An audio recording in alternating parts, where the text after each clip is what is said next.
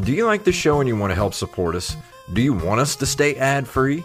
Do you want extra episodes every month? Of course you do. Well then head over to patreon.com slash nerdcaveretro and become a Patreon supporter of this very show.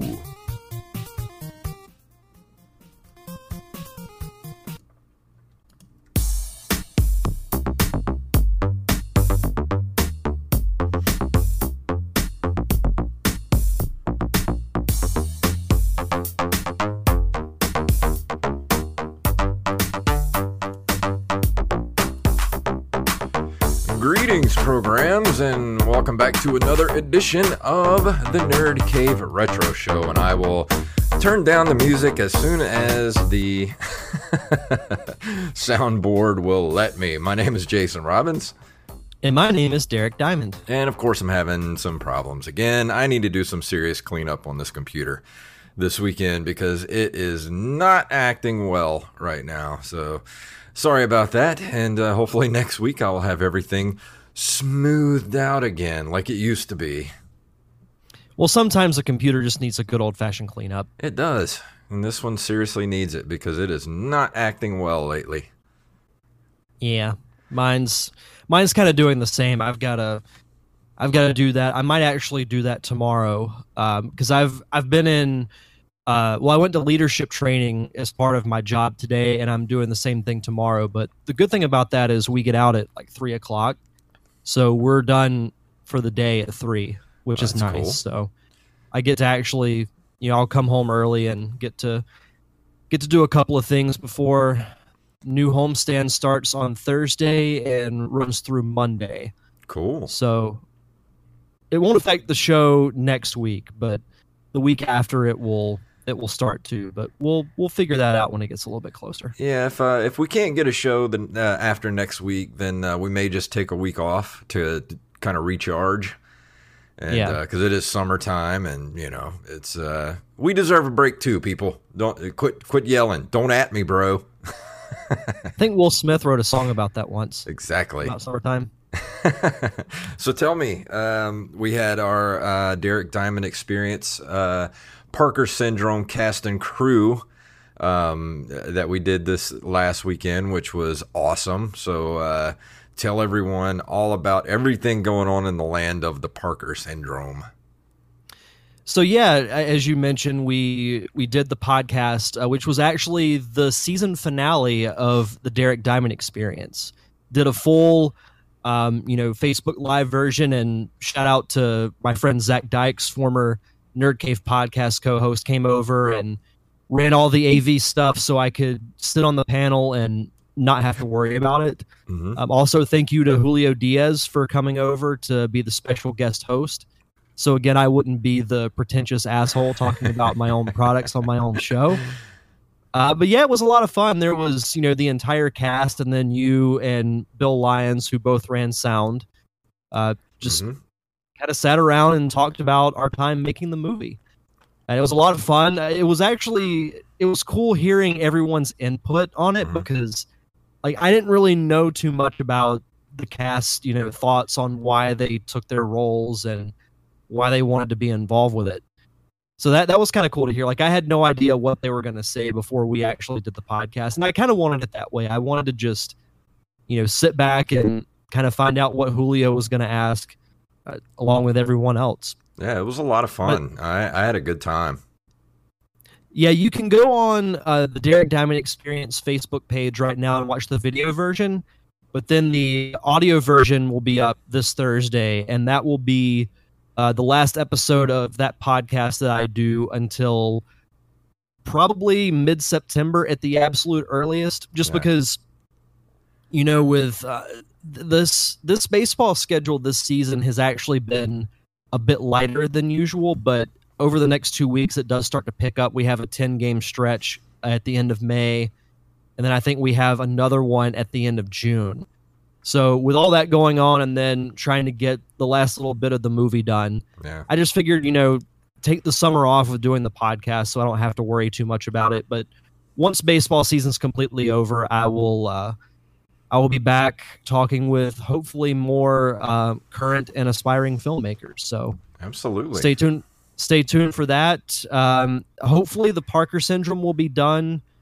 I'm shooting for early June, so that way I can do. I want to do, and I talked about this on the podcast, but I want to do a premiere here in town for it, and then start submitting it to to festivals. So. Yeah. I would say absolute latest June, sometime in June, the movie will be finished. There's a little bit left to be done with it. Um, got the first draft of the score over the weekend. I started working on the poster today.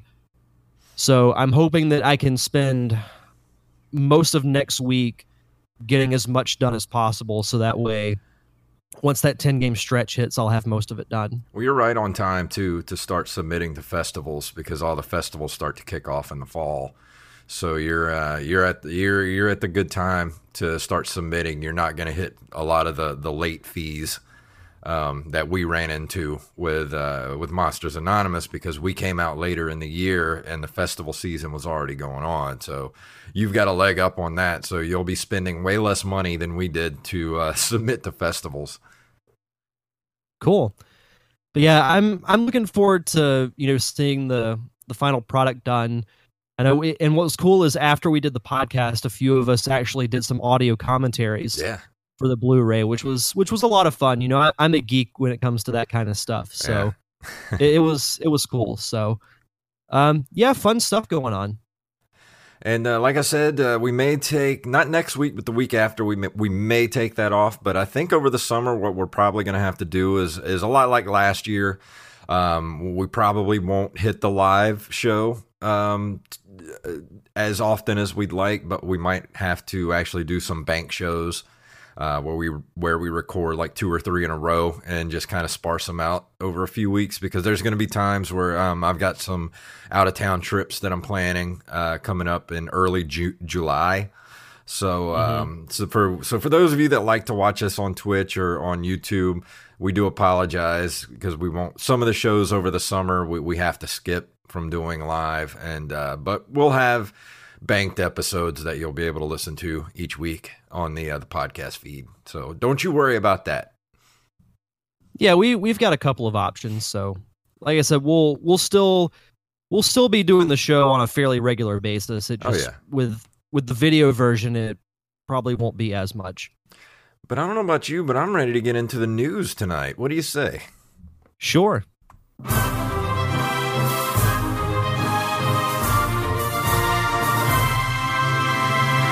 On NintendoLife.com, Soko Banana is a brand new game being developed for the NES. Yes, the actual NES. Uh, almost every day, we see waves of online users replying to game reveals with something along the lines of, Yeah, but is it coming to Switch? Desperate for another game on their platform of choice. Isn't it about time we started asking new questions instead of simply port begging for more games on Nintendo's newest machine? How about yeah, but is it coming to the NES instead? Much better. I love that. I love that that paragraph. That's right. Soko Banana is a new game currently in development for the trusty NES. Uh, the game is a puzzler said to bring hours of fun and challenge as you make your way through dozens of les- levels. You visit banana warehouses on different islands, aiming to get all the banana crates to the exit using the environment to your advantage. Traps and enemies are also there to hinder your progress. Um, its features are it's a brand new game for the NES, playable on real hardware, fun and challenging gameplay mechanics, four different islands. Each one will have its own distinct feel with unique graphics, music, and environments. 10 regular and 2 bonus levels for each island for a total of 48 plus levels and a bonus island. Uh, the team behind the game are generating funds on Kickstarter, uh, aiming to make around 4,000 pounds. Uh, anyone backing uh, 24 pounds or higher will receive a physical NES cartridge with tiers uh, below that getting a digital copy instead. Um, it's already generated more than half of its total um, with more than 20 days to go. So if you're interested, uh, just head over to the Kickstarter page, which you can uh, find the link here on the uh, the NintendoLife.com uh, page uh, the article, and um, this looks really cool. I would love to get a copy of this. Yeah, I actually watched the video on this, and it looks like a lot of fun. I, it's so cool they're they're making an actual NES game that's play playable on the NES. Like that just that makes me giddy.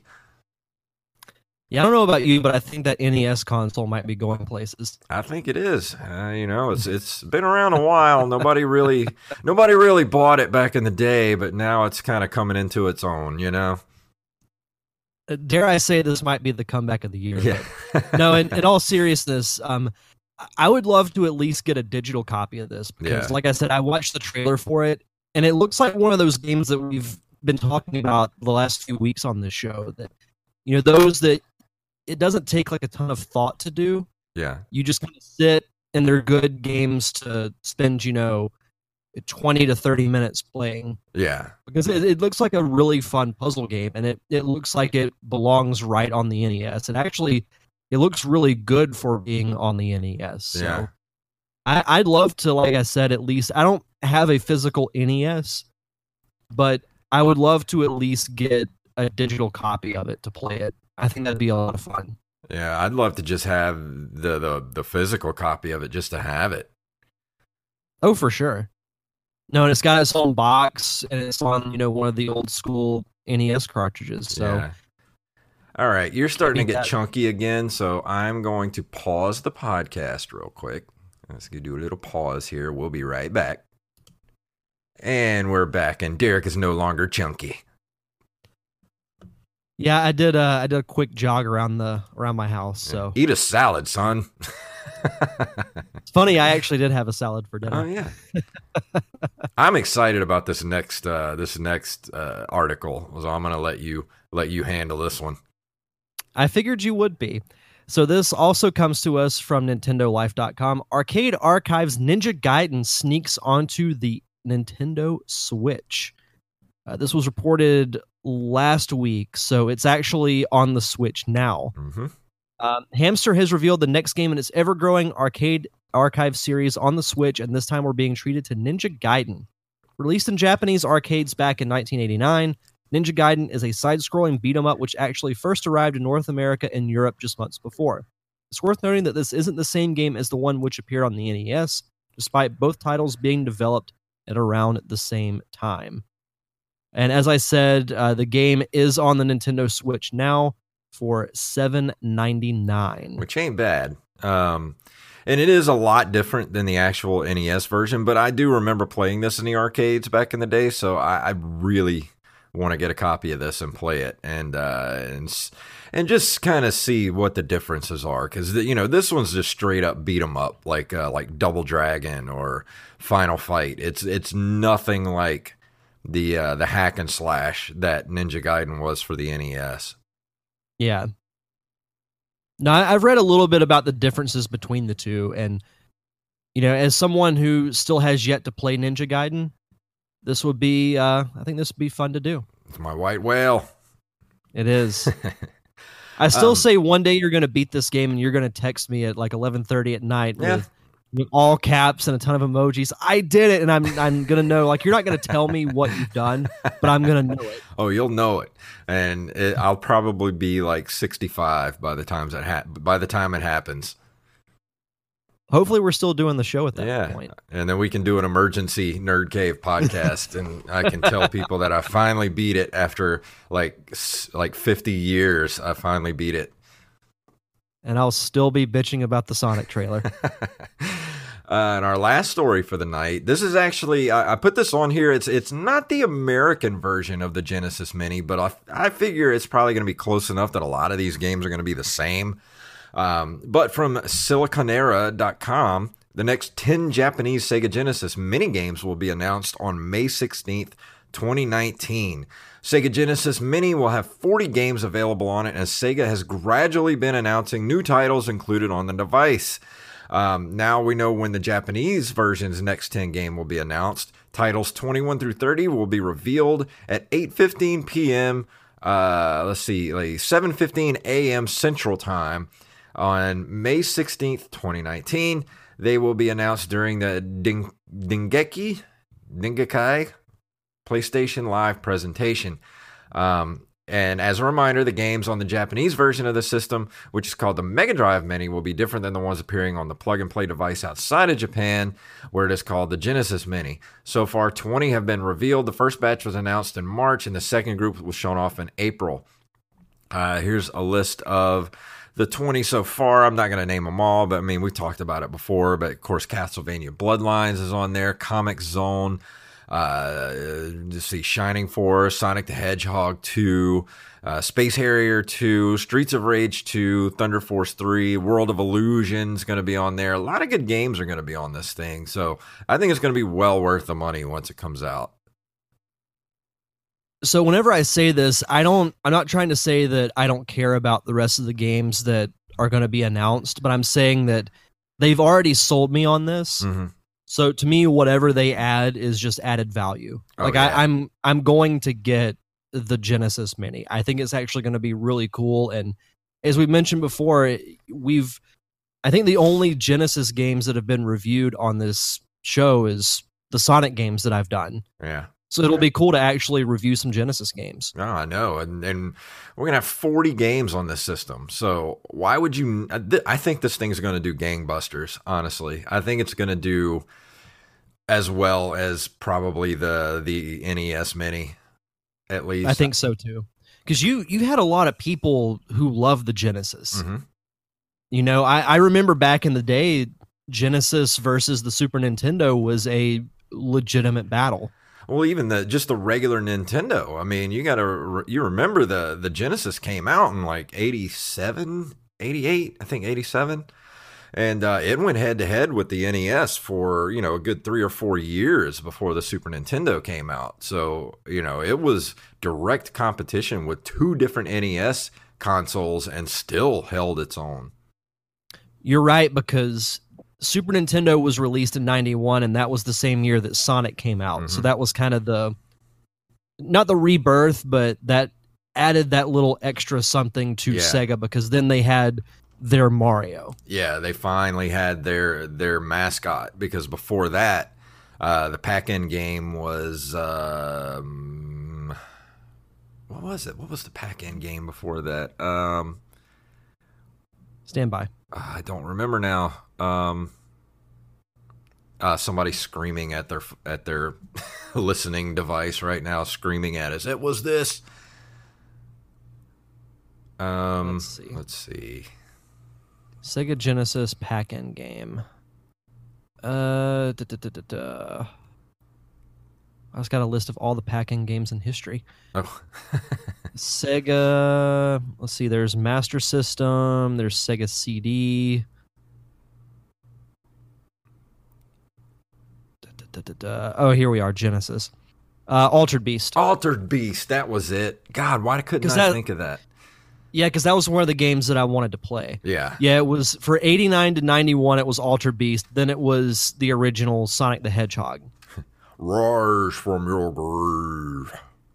Exactly. But Oh, yeah, man. I'm excited I'm- about this, man. Like I, I'm gonna be there day one to pick one up. Oh, for sure. And I, I think that's. I hope they do pre-orders for it because I feel like you might have to. As a matter of fact, can you pre-order? I think you can pre-order it on Amazon right now. Didn't we actually talk about that before? Amazon.com. Let me look up uh, Genesis Mini real quick, just, just, just for research purposes. Let's see, Sega, Sega. Sega.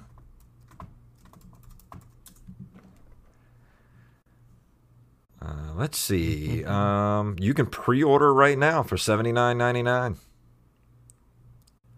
I'm gonna have to do that before before September. Pre-order price guarantee seventy nine ninety nine. Free delivery for Prime members. Did you hear they're doing free one day shipping now? Really? Hmm. Because uh, Walmart's about to try and compete with it. Oh yeah. Well, good for the consumer. Yeah. God, one day free shipping is just like Oh yeah. that was something you dreamed about back in the day. Oh yeah. Remember when we had we ordered stuff through the mail and it would take six to eight weeks. Oh yeah, Eh, I remember ordering stuff from uh, Nintendo Power because every quarter they would have like a little catalog yep. where you could get like a Mario hat or you Oh, could yeah. get like a pair of socks, and it would take you two months to get it. Did you ever, when you were a kid, would you save up your UPC symbols for like cereal or or Campbell's soup or, or things like that? You could send send off your UPC codes for something cool. And 'cause I remember um, I, I sent off and got uh, I saved all my UPC symbols from buying Star Wars figures and saved up so many of them to get the Emperor and uh, had to mail order for the emperor, but send off uh, so many UPC symbols. Did you ever do anything like that when you were a kid? I remember doing it for cereal, I think maybe once, but I primarily did it with Nintendo Power because you had to, before you could order stuff online, you had to save a certain number of stamps Yeah, and you had to mail an envelope with the stamps in it, and then you would get your item. yeah, I remember my one of my favorite things as a kid was I got a Mario hat, and it was literally just a red hat with the M on it. But I wore the hell it? out of that thing. Uh, You, you know the thing was is like for all the cereal boxes and stuff is like save your UPC symbols, uh, proofs of purchase, and uh, send in ten you know UPC codes uh, for a whatever prize it was, and it's like you had to do it by a certain date. I'm like, how am I going to eat ten boxes of cereal in like a month? Like, I don't know about your parents, but my parents wouldn't buy me cereal all that often. Like, it was a treat to get a good box of cereal, you know. I would get a box of cereal, but I would have to finish it before I could get another one. Yeah, same for me. Now, do you have have you heard of the restaurant called BJ's? Mm, is it a uh, pizza restaurant? It's it has it has pizza, but it's like um it's called BJ's Brew House. They have a variety of like pizza, they have like sandwiches, burgers, Hmm. really anything you want. So they have this thing called a pizookie. It's basically like a, a large cookie that they bring to you in a tin with a scoop of ice cream on it. Mhm.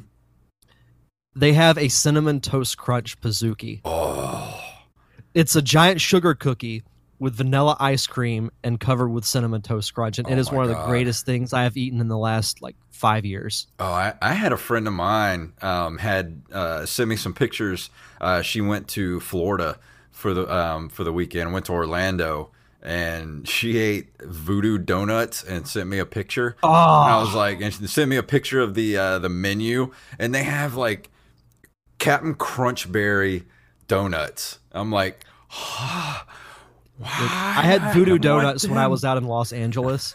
so freaking good. Ugh.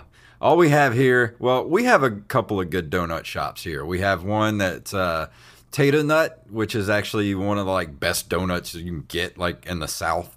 And then we have, of course, we have Krispy Kreme, but we don't really have anywhere that does anything like interesting with donuts, like you know, like puts toppings on them and stuff like that, like weird cereal toppings and things like that. So I would love to try out Voodoo Donuts. We have a place called Maynard's Donuts that does that. They have a fruity pebble donut. That's that's pretty good. But for the most part, we have um, excuse me, just Dunkin' Donuts and Krispy Kreme. Yeah, Dunkin' Donuts is everywhere. Yeah, I've Yeah, never been a taking over. fan of Dunkin' Donuts. I like their coffee, but I- I'm not a fan of their donuts. I prefer Dunkin' Donuts coffee to Krispy Kreme's, but I much prefer Krispy Kreme's donuts. Yeah. Oh, well, next time you come in town, we got I got to take you to Tato-Nut. But the bad thing is, you got to get there at like seven in the morning, or you're not getting any donuts because everybody literally lines up at like six thirty in the morning to get donuts, and then they're out of donuts by like nine o'clock.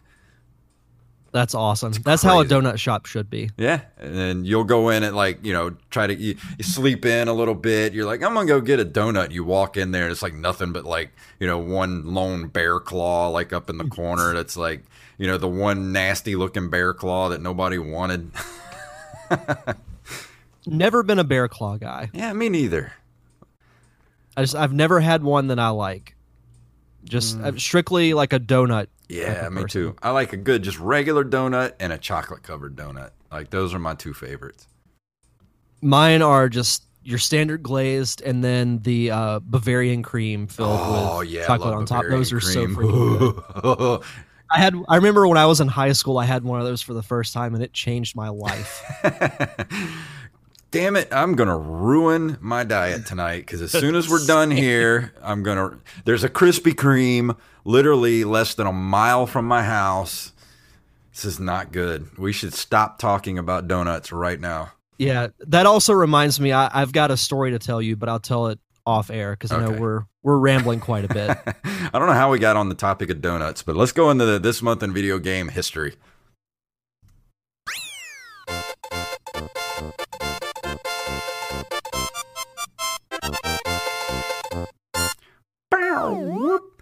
In May of 1982, Atari releases Yar's Revenge, uh, which is probably, arguably, one of the probably three best games for the Atari 2600, I would say.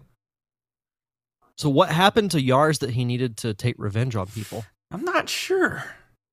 But um, I know that, that the actual word Yars is um, it, it was named after his boss Ray.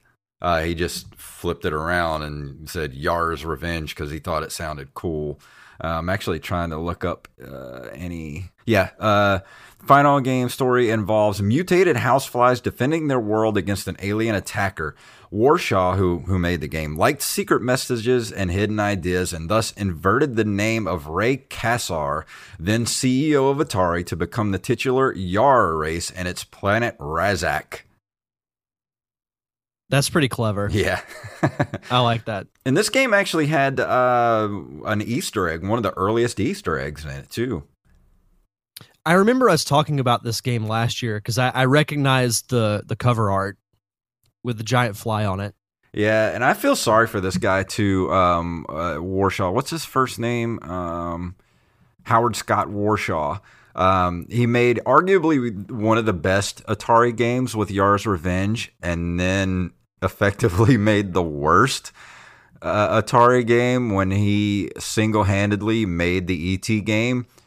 Oh no! But it, honestly, it really wasn't his fault because he had only been given five weeks to make the ET game so that they could make the holiday release. And the poor guy serious? made the best game he could. And I mean, could you make a game in five weeks by yourself? I couldn't make a game in five months with a group of people, much less five weeks with myself. So that's like his claim to fame. He made uh, the, probably the best game for the Atari and the worst. So that's his claim to fame.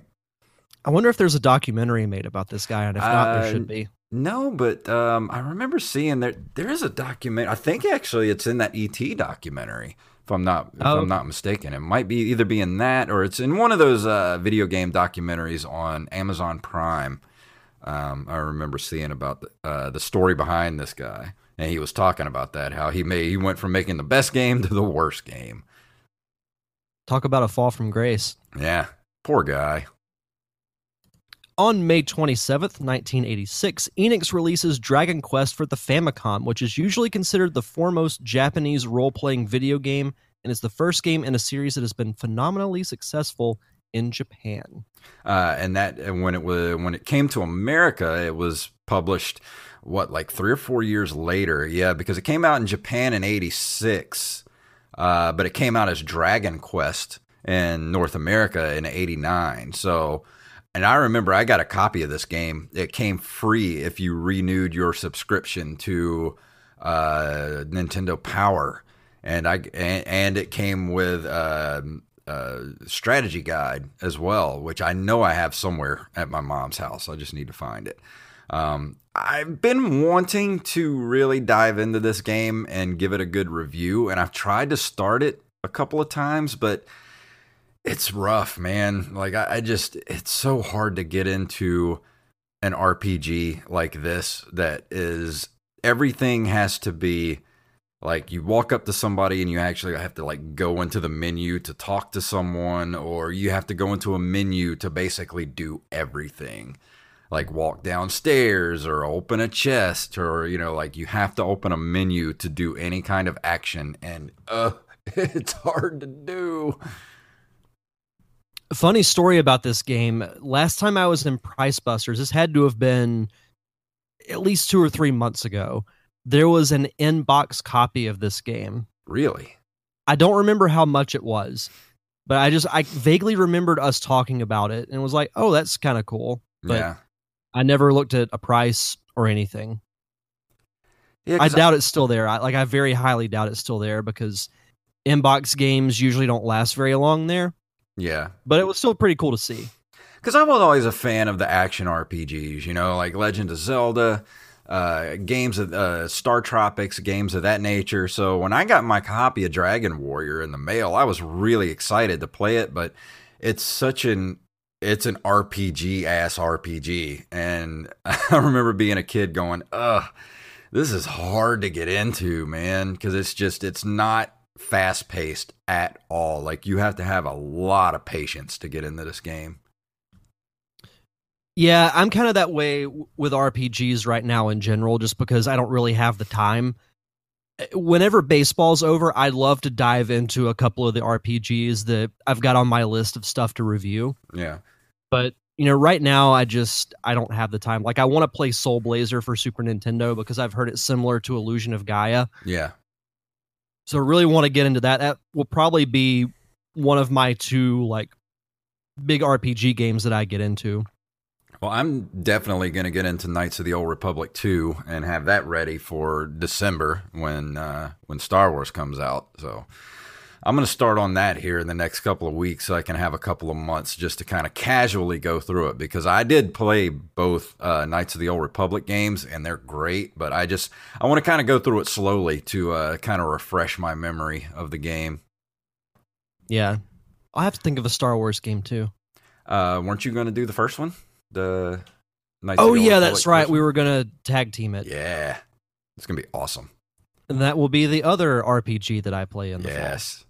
Uh, also on May 6th of 1986, Infocom releases the highly regarded Trinity. Let's take a look at what Trinity is. Um, an interactive fiction computer game published in 86. It is widely regarded as one of the company's best works. It was included as one of the titles in the 2010 book 1001 Video Games You Must Play Before You Die. Wow. Wow. Wow. I actually like the art to this game. Yeah, it looks kind of cool. It's very simple, but I like it. Yeah. Uh, Interesting. Let's see. Eh. I was trying Yeah, to look up I mean- gameplay for it, but it not um doesn't really have anything as far as gameplay. I'm reading a little bit about it. Uh, it, it I mean, it the plot sounds pretty interesting, but um, yeah, let's see. It's available. It was available on Amiga, Apple II, Atari, Commodore, MS DOS, and Macintosh. So not a not a console game. No. Hmm. Interesting. I wonder if it's on uh, Steam. have to look it up. On May 6, 1991, Sierra Online releases the Sierra Network, which is also credited as the first graphical MMORPG due to its inclusion of the Shadow of Yserbius. Uh, TSN would later become its more memorable name, Imagination Network, after a total buyout from AT&T in 1994. Wow. I do remember us talking about this last year because uh, um, we talk a lot about Sierra games. Sierra was one of those companies that just put out like two or three games a year throughout Yeah. the 80s and 90s. They were, man, they were cranking out computer games back then. Yeah, I recognize the logo, and yeah, I do remember us talking about it quite a bit. And also to round us out for this month in video game history, on May 4th, 1996, Kirby's Block Ball, published by Nintendo and developed by HAL Laboratories, is an action video game, a spin off from the Kirby series for the Game Boy Portable console. It is a breakout clone. The player controls paddles along the screen's edge, edge to knock a bouncing ball Kirby into destructible bricks. The game's 55 levels include power ups, bonus rounds, and mini games. Did you ever play Kirby's Block Ball? I did not. I do remember hearing about it though, and I remember seeing it in stores. Um, Nintendo, for Game Boy, they would do these types of games with their characters because I remember they did a Pokemon pinball game. Um, at, you know, during the peak of Pokemon popularity, when there had to be several games a year, it seemed like. Yeah.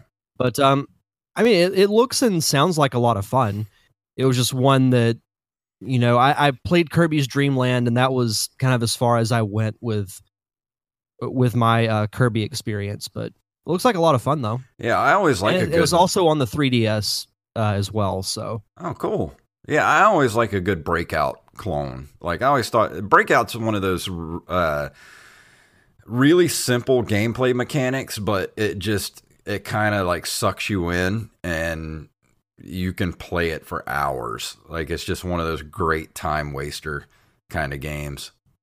yeah, But uh, but tonight I'm going to be talking about uh, kind of a turd. So here we go.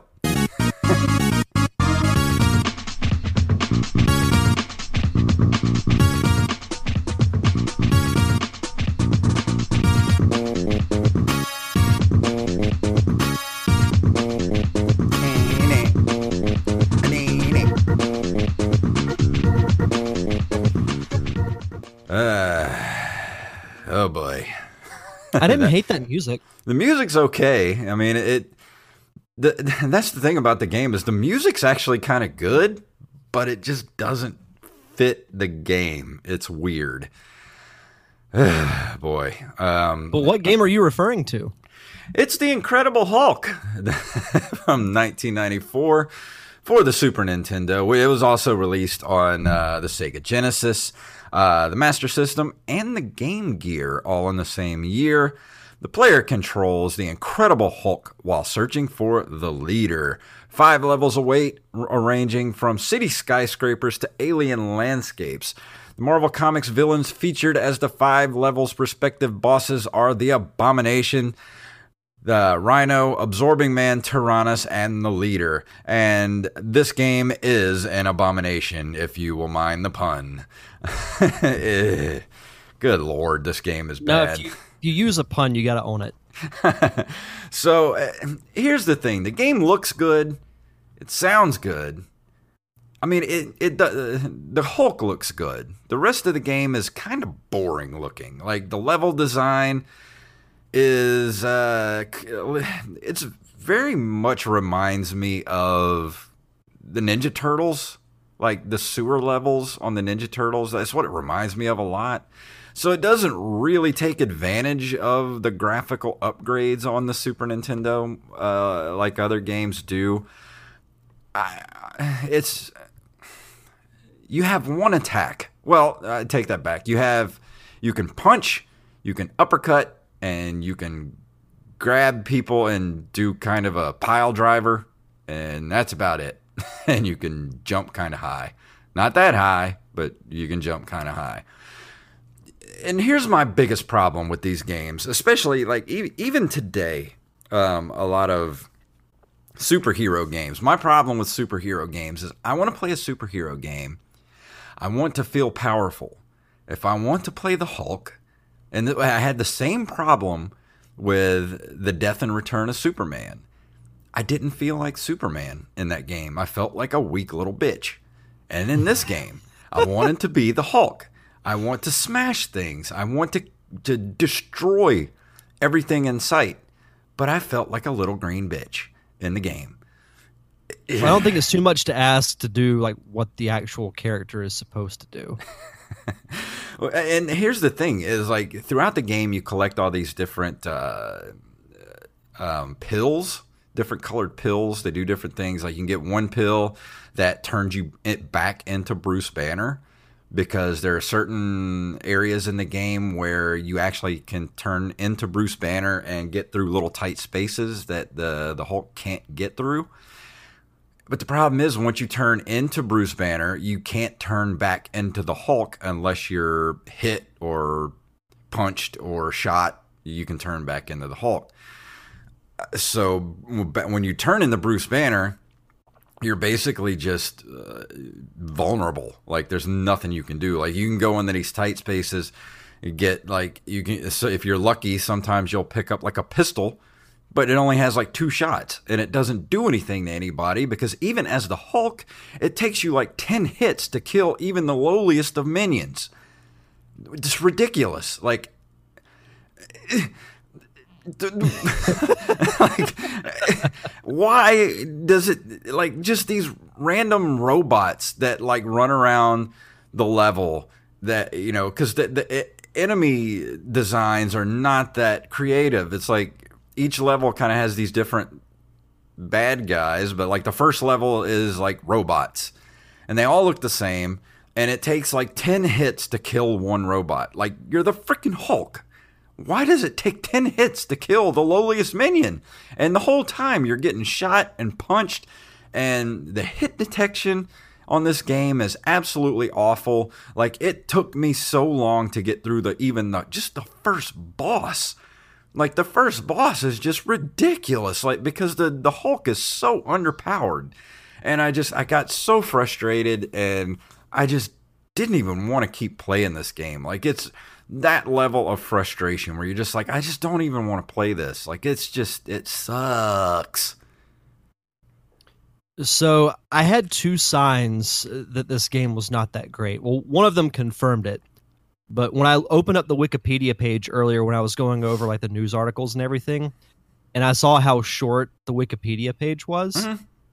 so I was like, that's probably not a good sign. Yeah. And then watched a little bit of gameplay on YouTube, and I, from what I saw, I would echo your sentiments that you know the game looks like a lot of games from that you know early to mid 90s era of super nintendo but it doesn't look that exciting. It's not. And with it's... and with the hulk you should just be able to wreck things. Like even turning into bruce banner you should just be able to go through the wall yeah. or tight spaces and just create a hole for yourself. Like that's if I were playing a Hulk game, I would want to do nothing more than just destroy shit. And, and, like the only things you can like environmentally that you can destroy, like every once in a while you'll come across a wall you can smash through, or you know a phone booth. But even then, it just doesn't it doesn't feel very satisfying. You know.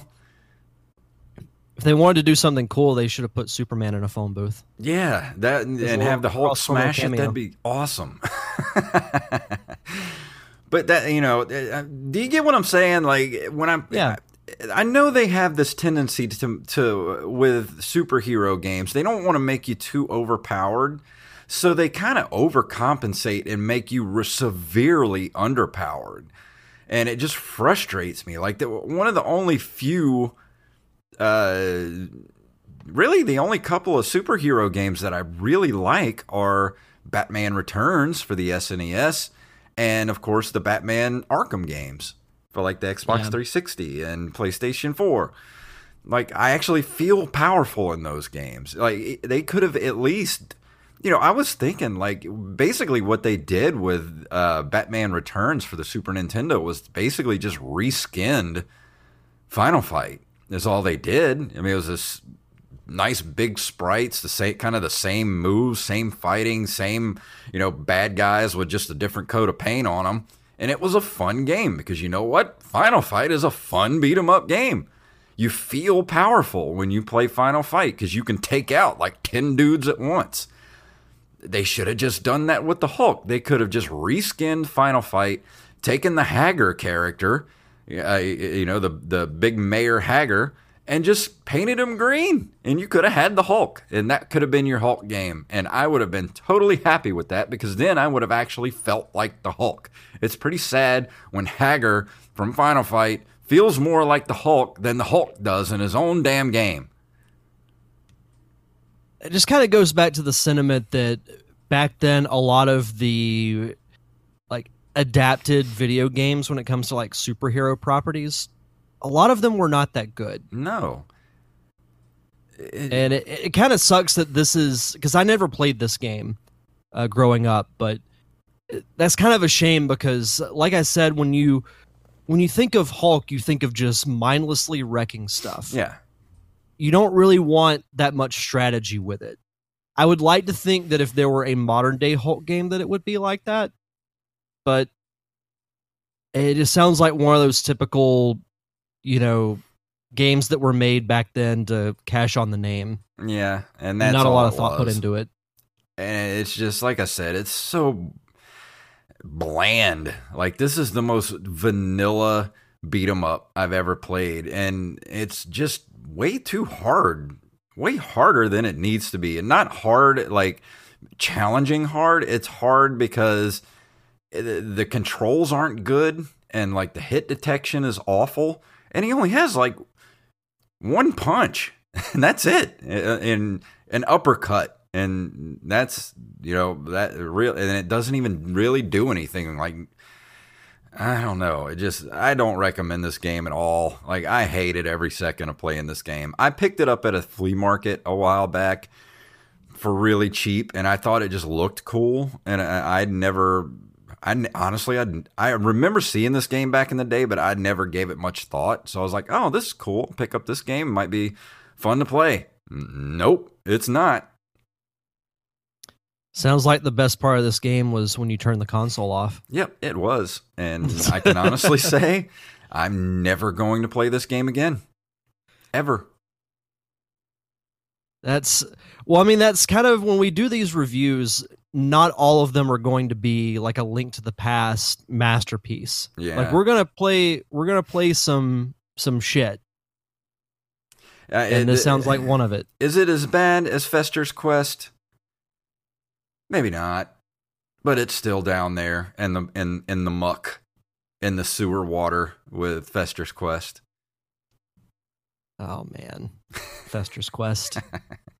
Still top five show for me. I, I think I might go back and li- and re-listen to that episode this week. Had I known what was gonna happen, I would have made popcorn before the podcast and I would have just muted my mic and just popping popcorn. In my defense, I didn't know I was getting sick until after the show was over, and then I realized, like, huh, I'm running a fever and I feel awful. Maybe that's why I was and went off. Fever induced rant. Yeah. They're the best. So if anybody want to listen, wants to listen to that, that was a that was a pretty early show for us, but definitely one of the best. You know, we're coming up on the three year anniversary of the show. Really? Wow. Yeah, it started. I want to say it started in July of 2016. I think so. Yeah. It was June or July. Well, happy birthday. Yeah, oh, we'll, and- we'll have. Well, yeah, we'll definitely have to do a, uh, a three year anniversary episode. Can we have cake? Yeah, let's have cake. Let's get some donuts. we'll have donuts on the air. Uh, there we go. We'll eat donuts and we'll, we'll have a party. And if you out there listening, you want to join us on Twitch that night, we'll do it sometime in July, and uh, we'll have a donut party here here on Twitch. That sounds great. And uh, one of the things we, I we won't did, review a game. We'll just eat donuts. yeah, we'll just eat donuts and and we'll take calls. we'll do Yeah, some calls. But um, one of the things I did want to mention about this game, I, I did look at some of the gameplay for the Sega Genesis version, and it's roughly the same game, but it plays. It looks like it plays a lot faster, and the controls are better. So you know the hit detection's a little bit better. I would like to try it out on the Genesis to see if it's any better, but it looks basically like the same game, just faster. But that was Mhm. one of my biggest problems with this game is it is so slow. Like it's ridiculously slow. This game, That's a shame. but it's got cool. It really- it really is art, a though. shame. It's got cool, cool box art. So that that that's got it. It's what it's got going for it. Yeah, I mean, the, and the game looks pretty good. I mean, it's it looks exactly like a game that would be from its time. yeah, it is. Eh. That's So, a shame. I give it out of ten. I mean, this one, this one gets a four, and that's just because it's got cool um, cover art for it. Yeah, I mean, it looks like a comic book cover. Yeah. So if you want to get it, if you come across a copy and you're like, oh, they they want like two dollars for this, and it it's in good shape, I'd go ahead and get it. I wouldn't spend more than like three or four bucks for it. so Yeah. uh, take that for what it's worth. Well, like I said, not every game we review is going to be a masterpiece.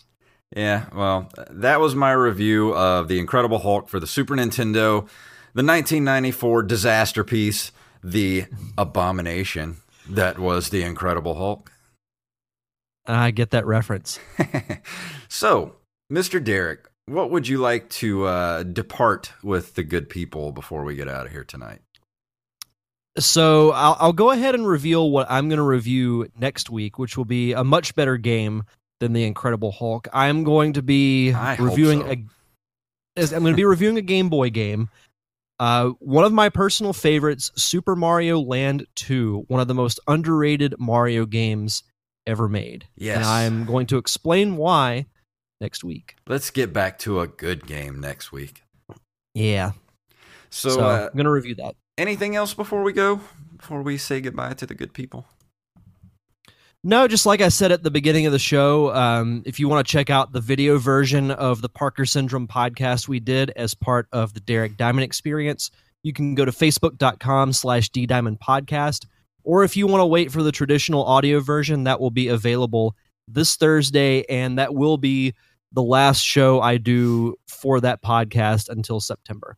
Fantastic. And as usual, you can follow me over at Twitter at JFunktastic. And if you haven't done it yet, go watch Monsters Anonymous on Amazon Prime. And if you do Yes. that, leave us a review over there on Amazon Prime. We are rocking a five star review on Amazon Prime right now. So That's awesome. We are we are doing well. I'm still waiting for the one, you know, one star review where somebody poo poos it, but hasn't happened yet. We're still uh, we're still up there at five stars. So if you haven't seen it yet, go look up Monsters Anonymous on Amazon Prime. Watch it. Leave us a review. Even if you hate it, leave us a review. We I like to hear feedback. I don't care if it's good or bad. I just like feedback. Absolutely. So let's go ahead and get out of here. What do you say? Let's do it. Let me make sure the music's here. All right, there we go. Yes, it worked. If you would like to email us, you can email us at nerdcaveretro at gmail.com. We are at nerdcaveretro.com. We are on Instagram and Twitter at nerdcaveretro, at jfunktastic, and at Derek underscore diamond. We are on Facebook at facebook.com slash nerdcaveretro. We're on Patreon at patreon.com slash nerdcaveretro. Go over there and throw us a buck a month. If enough of you do that, you'll get us back up to the $50 level where we will do extra episodes every month. We're like the commentary track we did a couple of weeks ago of the Super Mario Brothers Super Show. That was fun. We want to do that more. So get us back up there. Go leave us a buck. And if you can't do that, then just leave us a review wherever you listen to us. And that'll get us in front of more and make the show overall better. So, Derek, please tell everyone what it's all about. Wow.